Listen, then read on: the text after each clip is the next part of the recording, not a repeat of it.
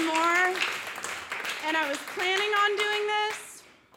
And the person that this is about, I couldn't reach for like 10 days. And I was pretty sure that he was dead. Um, and I talked to him for the first time on the car ride over here in a while. So that's good, but it's also hard to get up and then do this piece.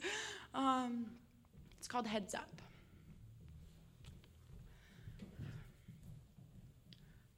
I wanted to erase the needles you stole from your dying father's bed. I couldn't blame you.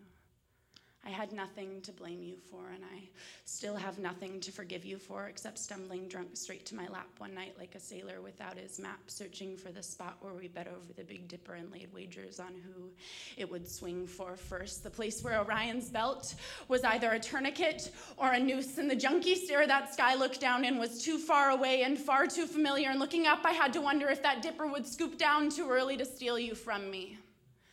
I wanted to sweep away your tracks and place pennies on their railings, heads up with the stakes I had set for you. I didn't have to worry gambling was not my problem, but I could still taste your track marks on the ridges of my rusty lips. And I could have flattened pennies there with the trains you rolled right through me. I could have flattened pennies there, just laid myself across those metal bars, legs spread, bets off. There are so many ways we could have taken each other. You had trains and tracks, and I had a knack for razors and a stolen dictionary, so we looked up synonyms for suicide together. You knew I turned a kind of copper in some Arizona sun, so you should have flattened pennies right there. Just flip them for an answer. God giggled because gambling was never our problem, and there we were, broke high rollers with nothing save pennies to wage.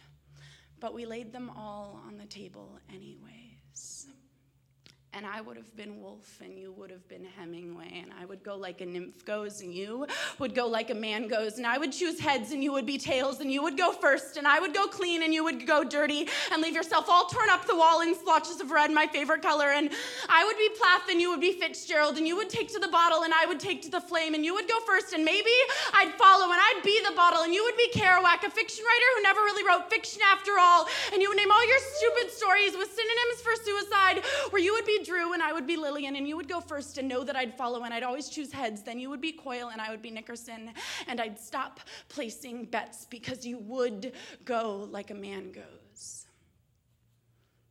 And I'd like to say I wouldn't go looking for you.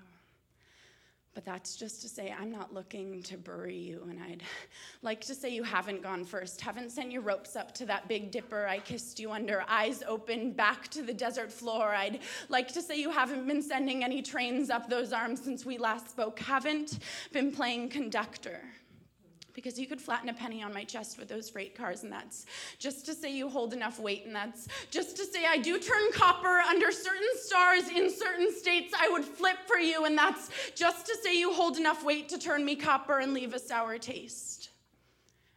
And I live too far away from any tracks to hear you rumbling.